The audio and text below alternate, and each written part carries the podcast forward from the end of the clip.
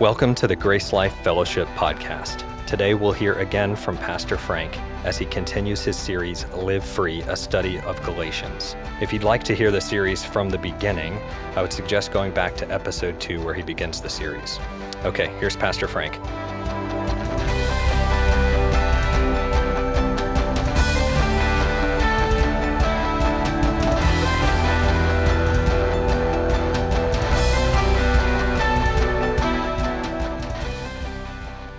Let's open our Bibles to uh, where?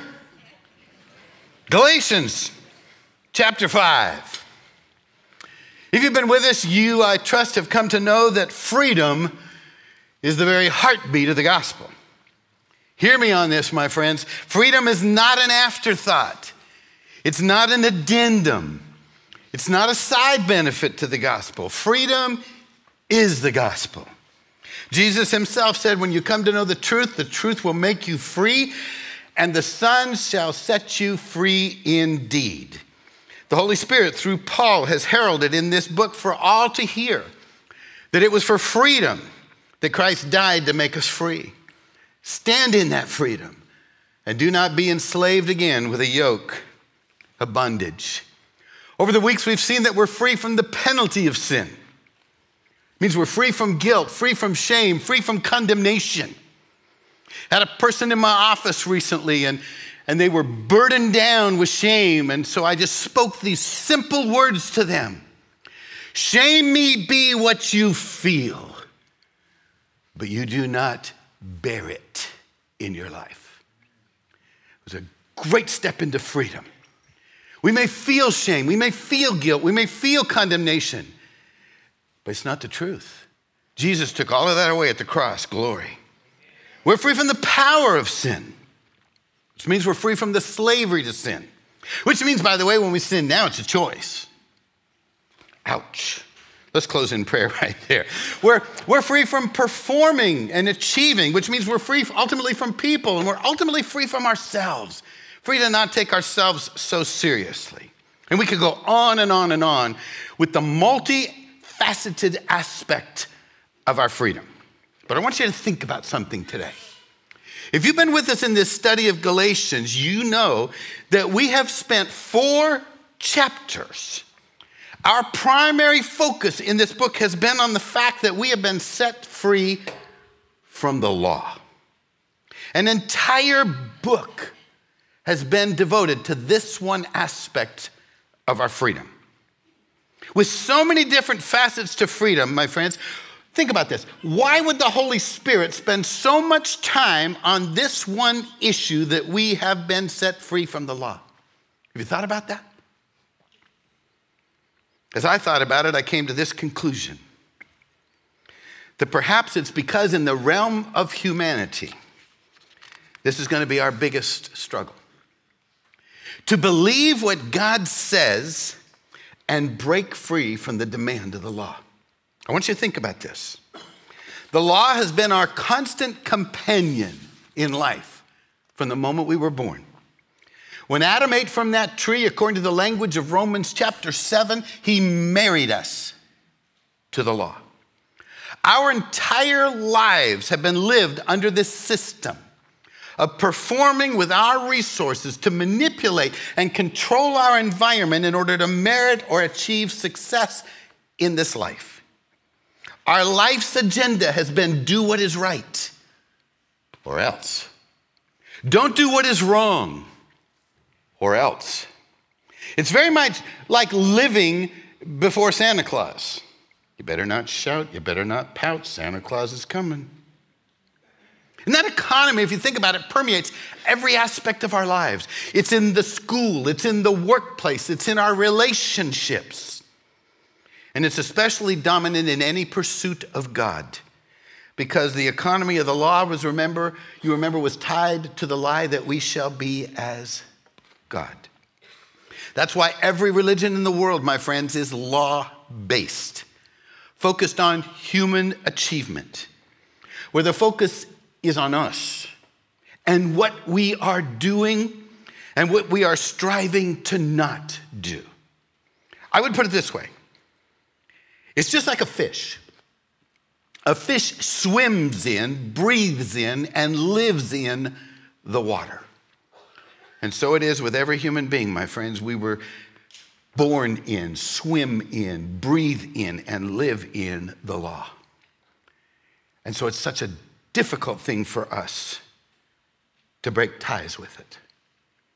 I believe that's why the Holy Spirit has made freedom the very heart of the gospel, because it's not so easy to acquire. Freedom, I would put it this way, is like finding, acquiring a very precious gold coin. And then once you receive it, it's so valuable that you'll fight to protect it and secure it. And like a coin, my friends, I think this issue of freedom has two sides to it. First of all, it is freedom from all those things that we were never supposed to have in our lives. But it is also freedom to what was designed by God to be in our lives. It's freedom which provides us with direct access to God. Freedom to experience God, freedom to express God, which means we're, we're free to not sin. We're free to be kind. We're free to be good. We're free to love. After all, the life that God has placed in us, my friends, is a life of love. I would define freedom very simply as the ability to live life the way God originally intended man to live it. In other words, in the new covenant economy, my friends, we've been restored in a very real way back to Eden where there was no tree of the knowledge of good and evil, no tree of right and wrong. Our entire focus is on the person of God as the source of our life. The Holy Spirit desperately wants us to understand this two sided aspect of our freedom free from law, free from sin, free from guilt, free from shame, and free to life, free to love, free to goodness and kindness. So, what the Holy Spirit did is He wrote four chapters of Galatians to implore upon us that we are free from the law. And now He's going to spend the final two chapters, chapter five and six, to implore upon us that we are now free to live from God, the life of God. Our great proof text, really, for this book would be 2 Corinthians chapter 3, where the Spirit of the Lord is, there is freedom. And where, my friends, is the Spirit of the Lord? He's in you. So you can live free. We are going to have a great time today. Let's pray. Father, this is so foreign to us. The entire world of humanity lives in law. And to have this gift from heaven, this otherworldly economy called grace, which is simply faith, which is simply trust in a person. It's hard to lay hold of it, Father.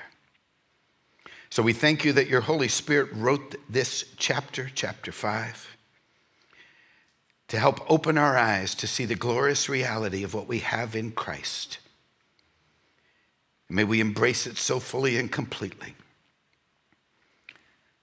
that we would never pervert it by going back to the law or by living in license. We trust you, Father, as we walk through this to accomplish that in our lives, and we pray so in Jesus' name. Let's say it. Amen. All right, turn to chapter 5. Let's look first of all at our calling. Look at verse 13. For brethren, you have been called to freedom. We were called, as Jesus said, to a life that is abundant. But like one writer said, as the freedom mounts, so does the responsibility. So, instantly upon declaring to our hearts and minds that we've been called to freedom, Paul adds, secondly, a caution.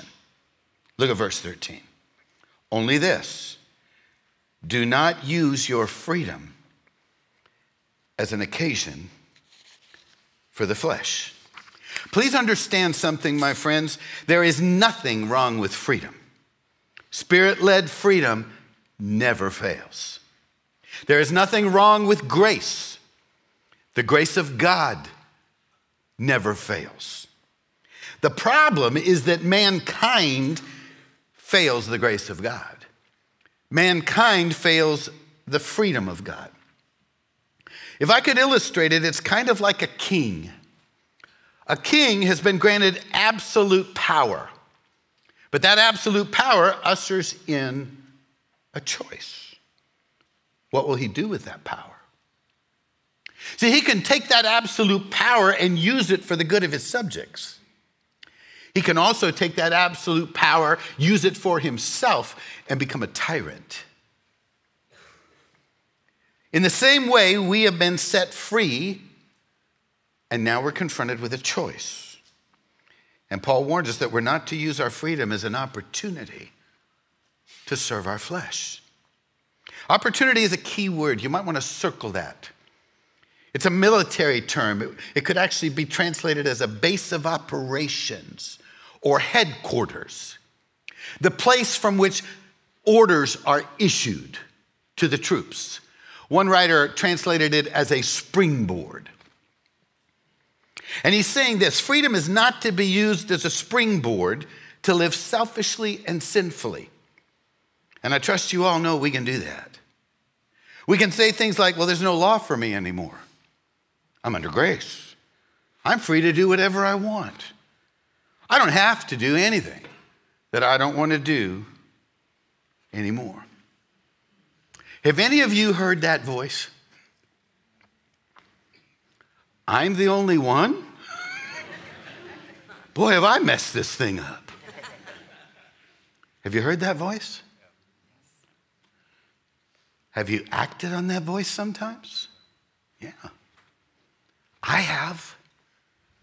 I've been seduced into thinking that freedom means I can do whatever I want. And the problem with that is you're free to suffer the consequences of that. I've seen people do this very thing. I've been at this a long time. They catch the message of grace, and then they begin to drift. They begin to wander. They quit serving. They quit giving. They quit attending. And they do so in the name of grace. And they fall into errant behavior and they blame it on grace. I shared this with you years ago. There was a gentleman in this assembly who was committing adultery. And when I, I so I went to him and I said, Brother, you got to stop doing that. Well, no, I, I'm, I'm not going to stop. So I grabbed a couple of elders and we went to him, which is what Matthew 18 says to do, and said, Brother, you got to stop. Oh, no, no, I'm not going to stop. So at that point, we told him, if you don't repent of this, we're going to have to tell the whole church, which is exactly what Matthew 18 says to do. And I will go to my grave, not forgetting his response. Where's the grace? He had perverted it. And I had one of those Balaam's ass moments, you know, where the Spirit of God speaks and you just sort of go, whoa, that was good. and I simply quickly responded to him and says, the grace is that we're dealing with you before God does.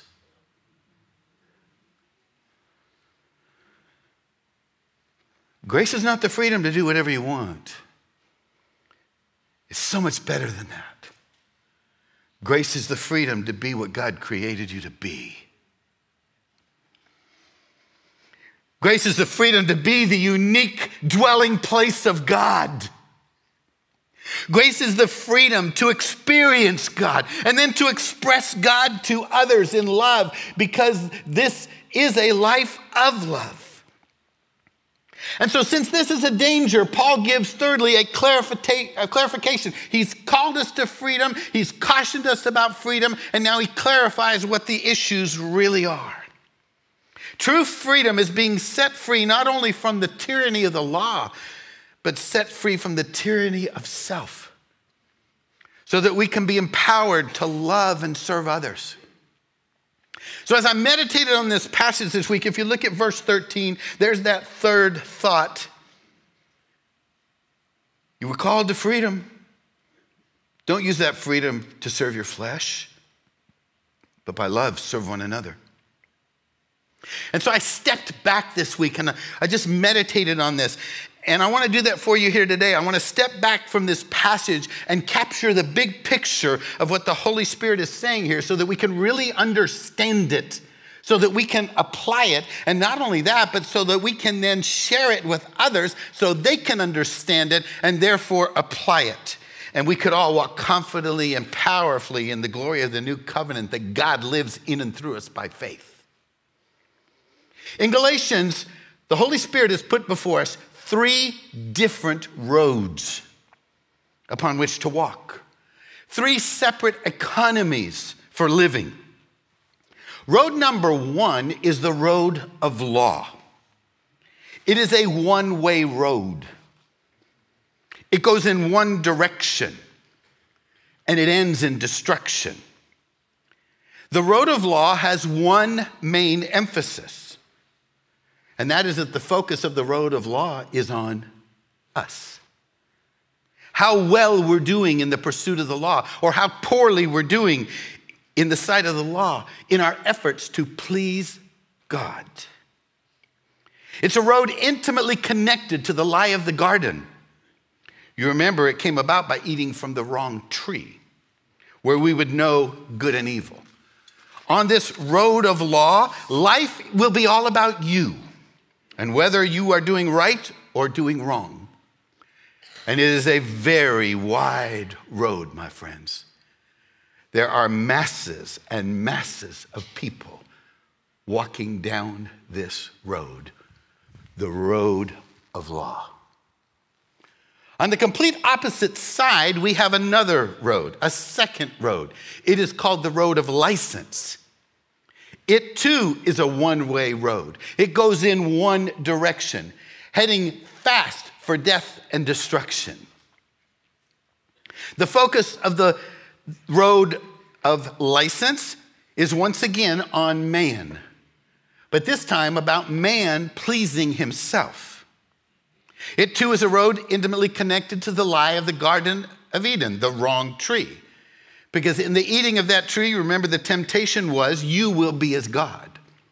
You will be at the center of your universe. Life will be all about you and your satisfaction. And again, my friends, I hope you know this is a very, very wide road heading towards destruction. Two roads, each leading towards death each diametrically opposed economies. In between those two wide roads, these two different ways of man, is a third road.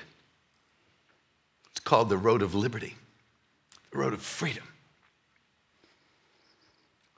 It's a two way road. Oh, it's only headed in one direction and that is toward a life. And that life is a life of love. But it has two separate emphases. The focus of the Liberty Road is on God, who He is, and what He has done. But because it's all about God, watch this, my friends, it's all about us. Because God is all about us.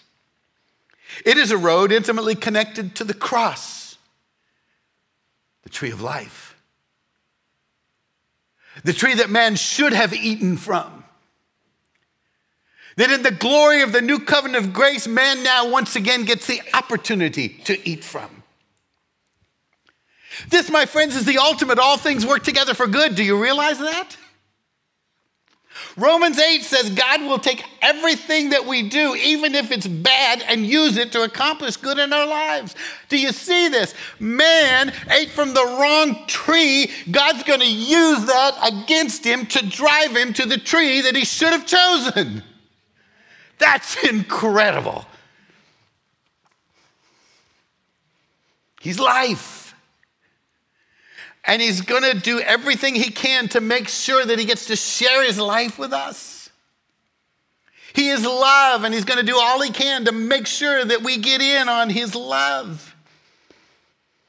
And when we receive that love through the person and work of Jesus Christ, energized in us by the power of the Holy Spirit, we become equipped to love back, to love God, and to love people.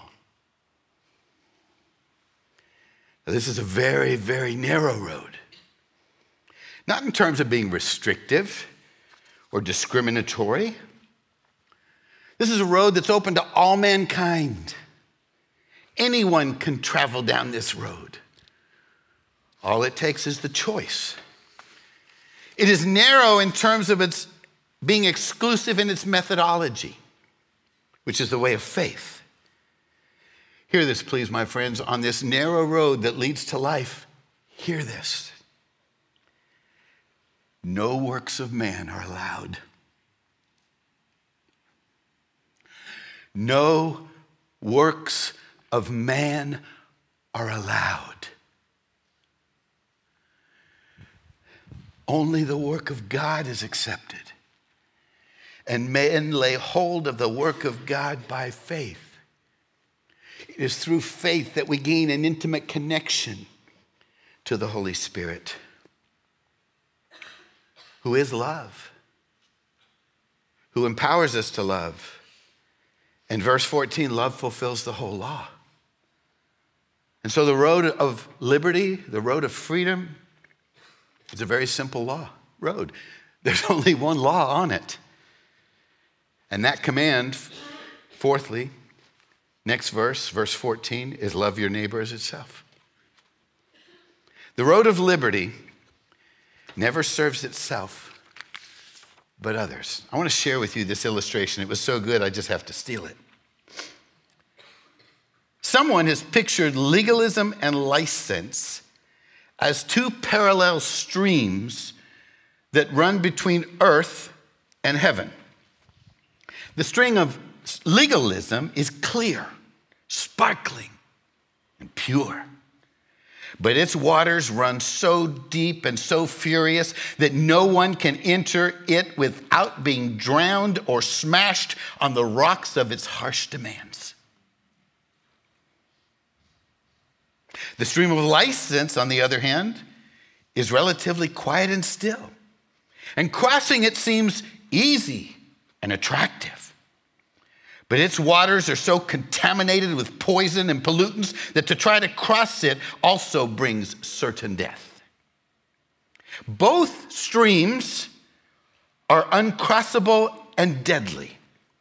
One because of impossible moral and spiritual demand, the other because of moral and spiritual filth.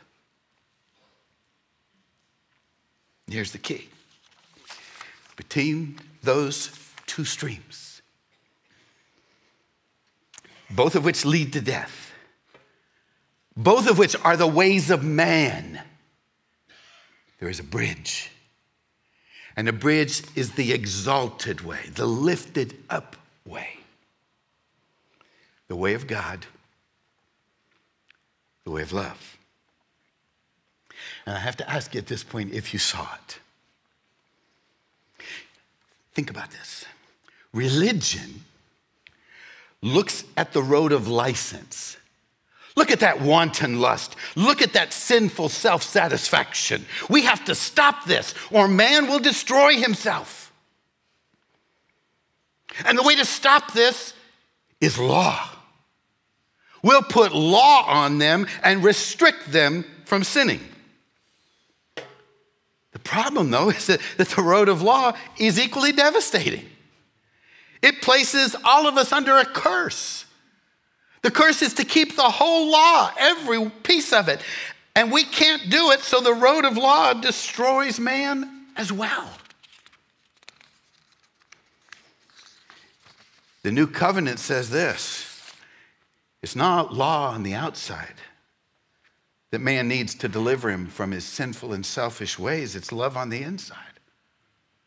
Love will empower man and release man to honor and serve God and others. Now, I want you to think with me further about this because this is a huge chapter. When we come to chapter five, we have had four chapters directing us away from the law. How many chapters? Four. So let me ask you a question. In the pursuit of God, where are most men going to err? By following the law. Four chapters. Hear it, hear it. Don't miss it, don't miss it. Don't go to the law, don't go to the law, don't go to the law, don't go to the law. Why? Because that's where most men are going to go.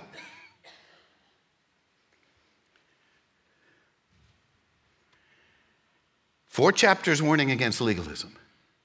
Watch this. One verse warning against license. That tells us, my friends, that the cry of the legalist is an errant cry. Oh, Frank, if you remove the law, there'll be nothing to restrain sin.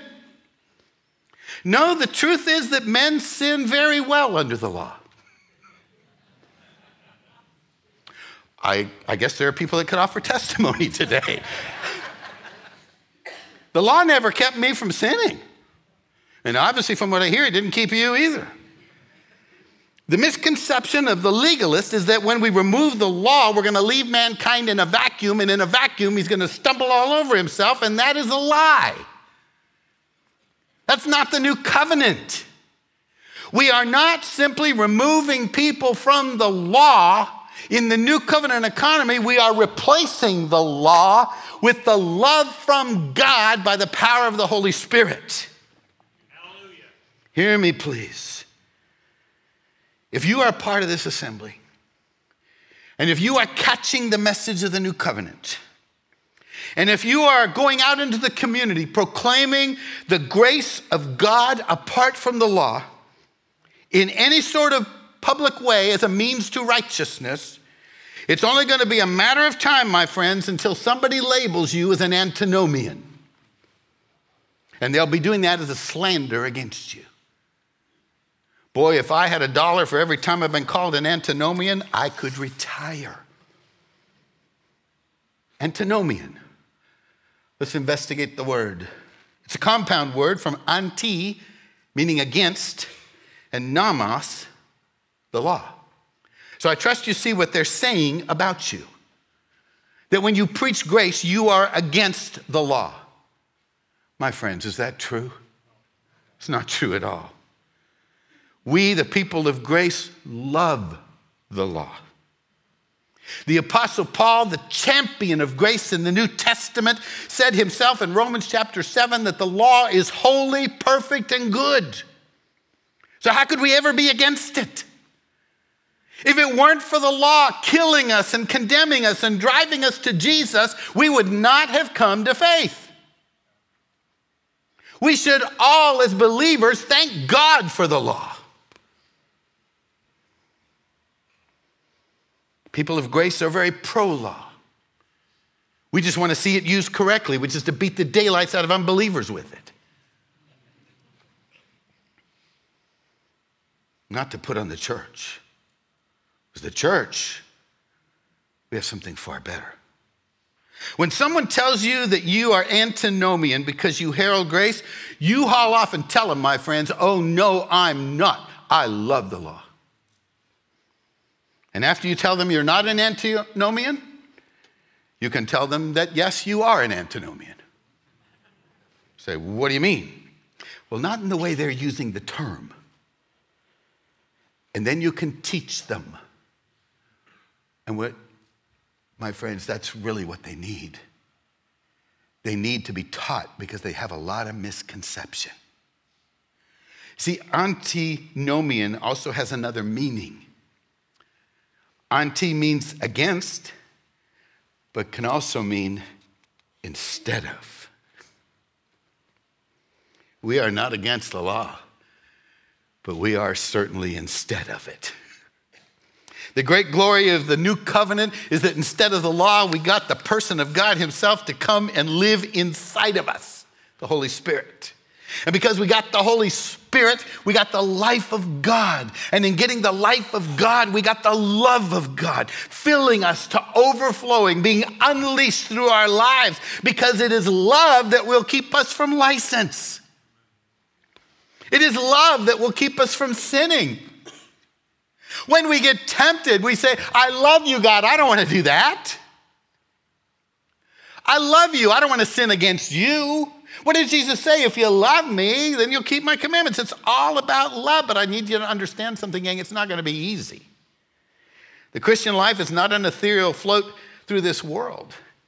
There is conflict. And guess what? That's our next point. And it starts in verses 16 through 18. You see, just like Isaac and Ishmael could not live in the same house, just like Hagar and Sarah could not live in the same house, so the spirit and the flesh cannot live in the same house. The spirit and the flesh, verse 16, are locked in a perpetual tug of war. The flesh tries to pull us off the road of liberty. The flesh tries to tug us in the direction of self centeredness.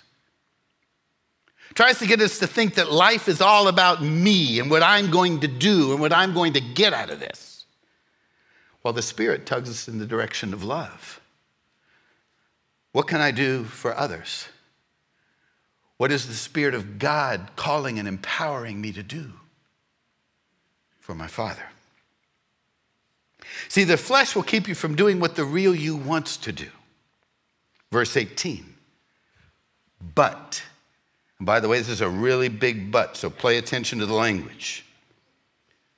Look what he says. If you are led by the Spirit, verse 18, you are not under the flesh. Is that what it says? No, it's not what it says. But I'll tell you what, in the context, that's what it should have said. Look at the context. You have been called to freedom, not to the flesh. Walk in the spirit. You will not fulfill the desire of the flesh. For the flesh lusts against the spirit, the spirit lusts against the flesh. Flesh, flesh, flesh, flesh. And then all of a sudden, if you are led by the spirit, he doesn't say flesh anymore. He says what? Wow, that's a huge declaration made by the Apostle Paul. Do you see what just happened? Paul put the flesh and the law in equal opposition to the spirit. Own this reality that so few believers in, in the world really understand. If you try to follow the law, you will no more be walking in the spirit than if you were following after the flesh.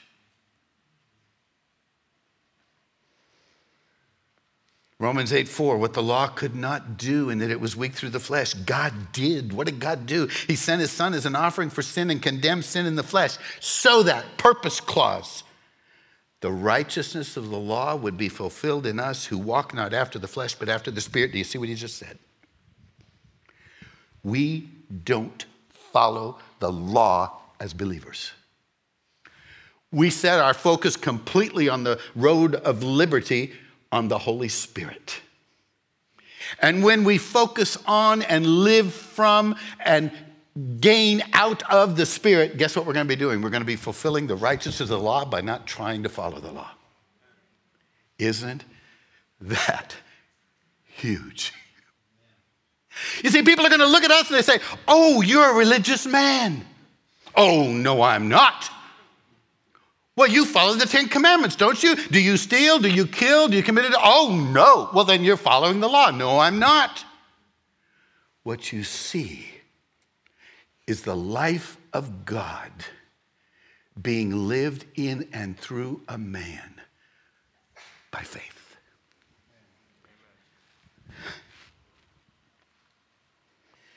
And so, in an effort to magnify before eyes these two diametrically opposed ways of life.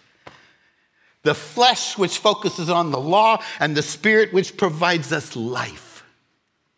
The law, which focuses on self, to the freedom, which focuses on others. Paul offers their distinguishing characteristics verses 19 through 21. What are the characteristics of the flesh? Look what he says. He says these are manifest, means they're easily observable. It means we all know what the flesh looks like. So we don't have to spend a lot of time on this because we're all familiar with it. Adultery, that's sex outside the marriage by married people. Fornication, that's sex between people who are not married. Uncleanness, which means dirty.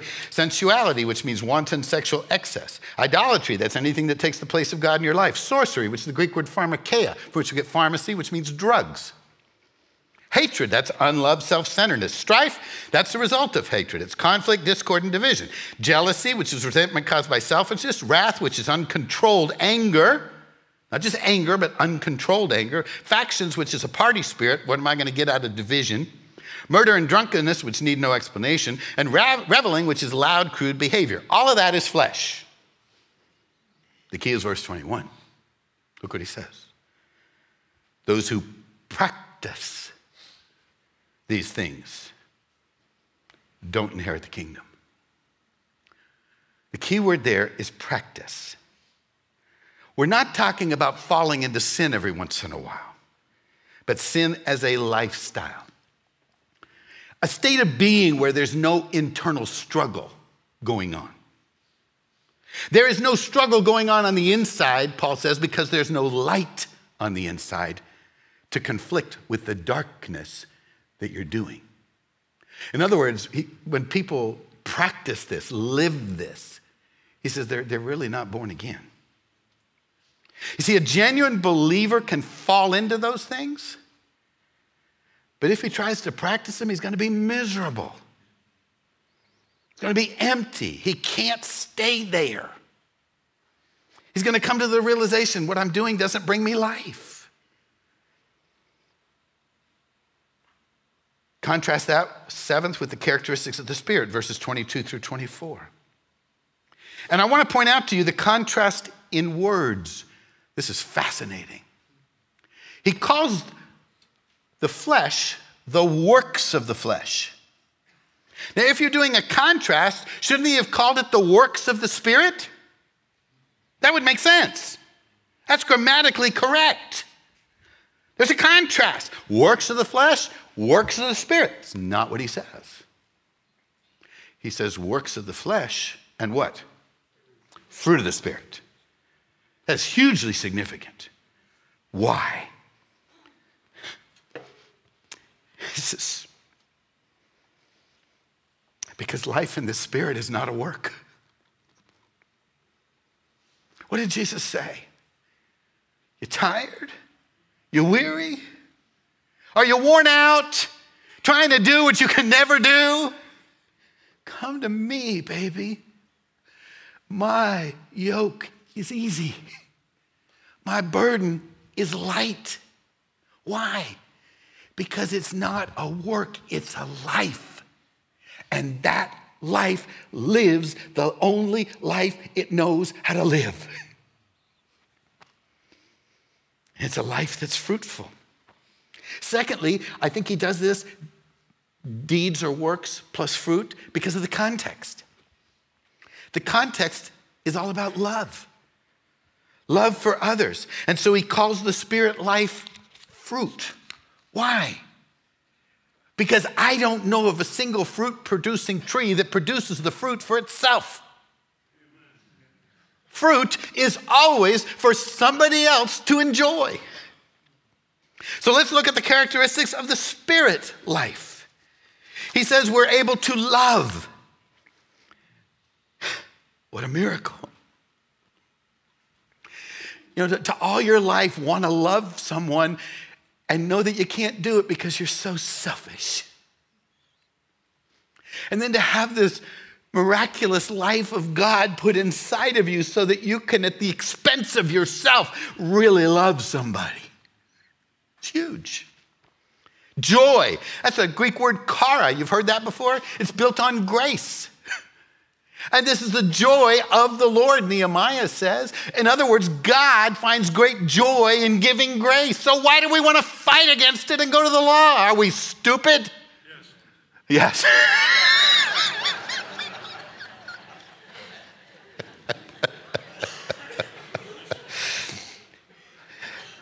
I can't argue with that one. Think about this. We have a joyful God. I mean, I, I was growing up, I was always taught he was angry. I was afraid of him. The Bible says he's joyful. He's peace, he's calm assurance, a state that all is well, even in the storms of life. Loving kindness, that's patient endurance. Gentleness, that's love in action. In other words, we just don't say it, we do it. Goodness, which is kindness. Faith, which is trustworthy and dependable. Meekness, which is strength under control. There's no such thing as a wimpy Christian gang.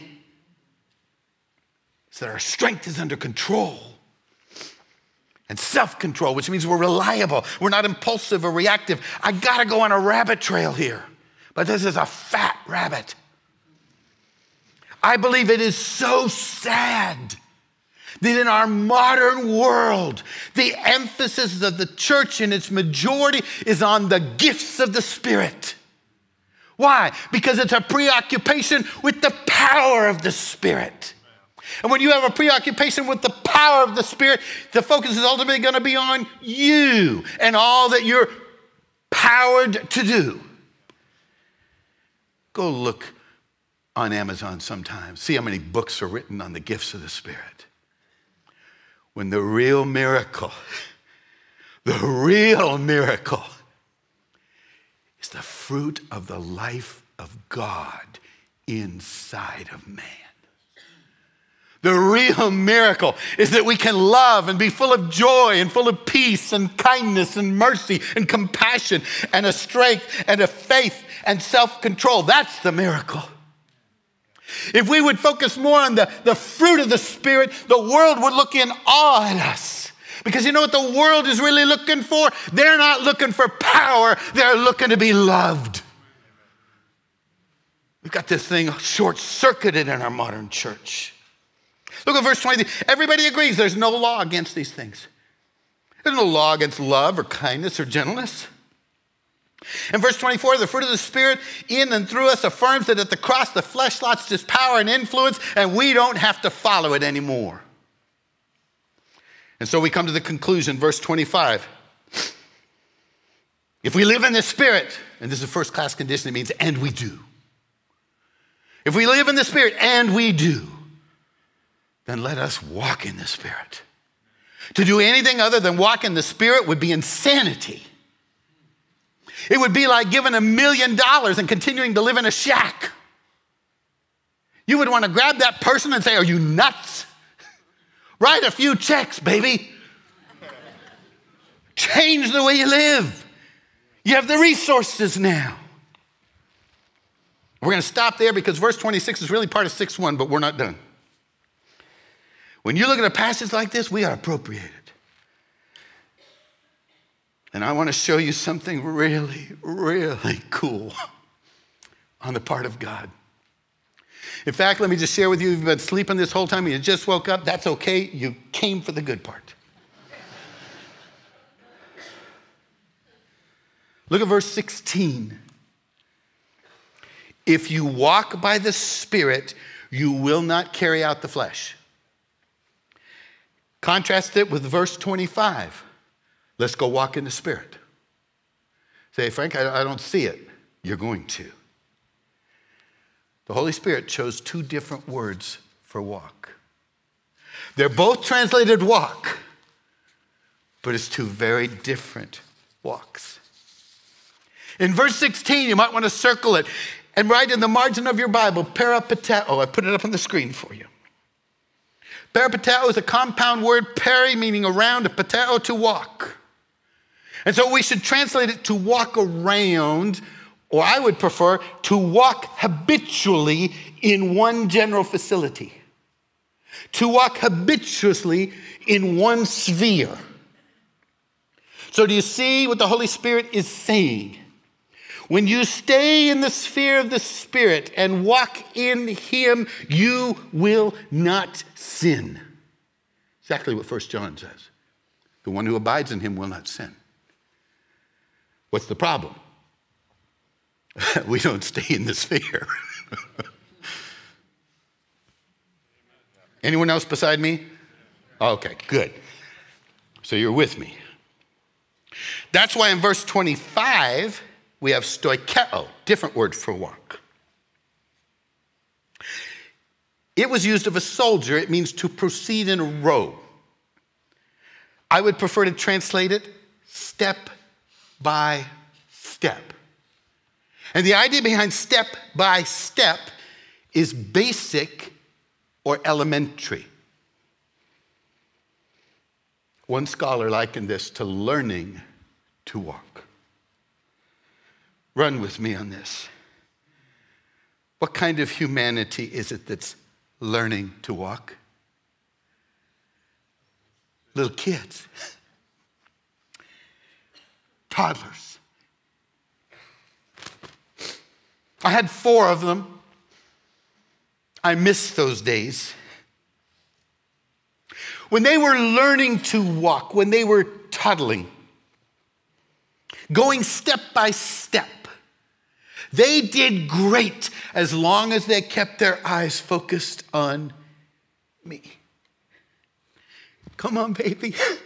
Come on. And Janet would make a noise in the kitchen, or the dog would bark, and what would the little toddler do? Bam! And down they'd go. When that happened, did I get upset? Did I run over to my little kid and slap him up the side of the head and say, Stupid kid, you can do better than that? That's not what I did, gang. I went ballistic. You did three steps. That is so cool. And then I would pick them up and I would wipe the tears off their eyes and I would say, Come on, baby, try again.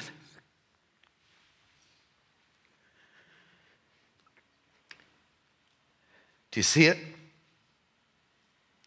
May I suggest to you this is the heart of your Father towards you who are learning to walk by faith? Walk in the Spirit, peripateo, orderly, staying in one place, the Spirit of God. You will not do the flesh. And what's the reality? We live in a world where there's the lust of the flesh, the lust of of the eyes and the pride of life, and we get our eyes off of God.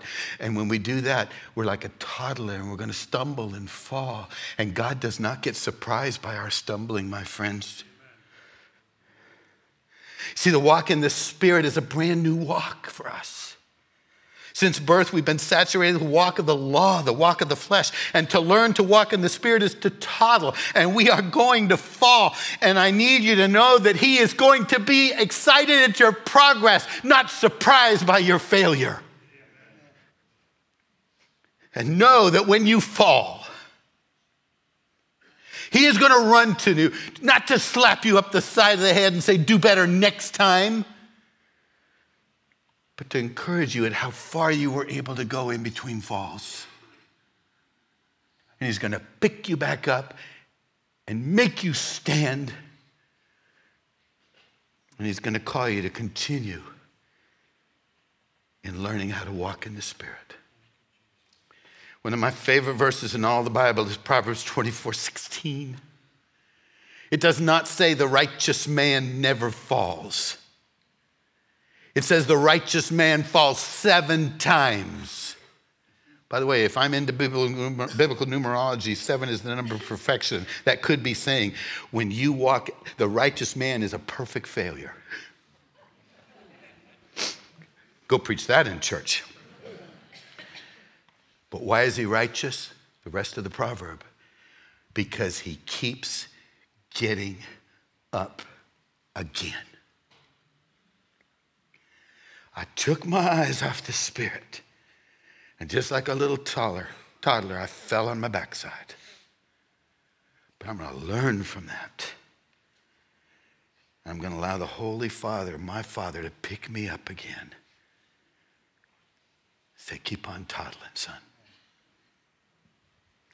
And He's going to encourage us all along the way to do so. You know, Jesse leads us in a song.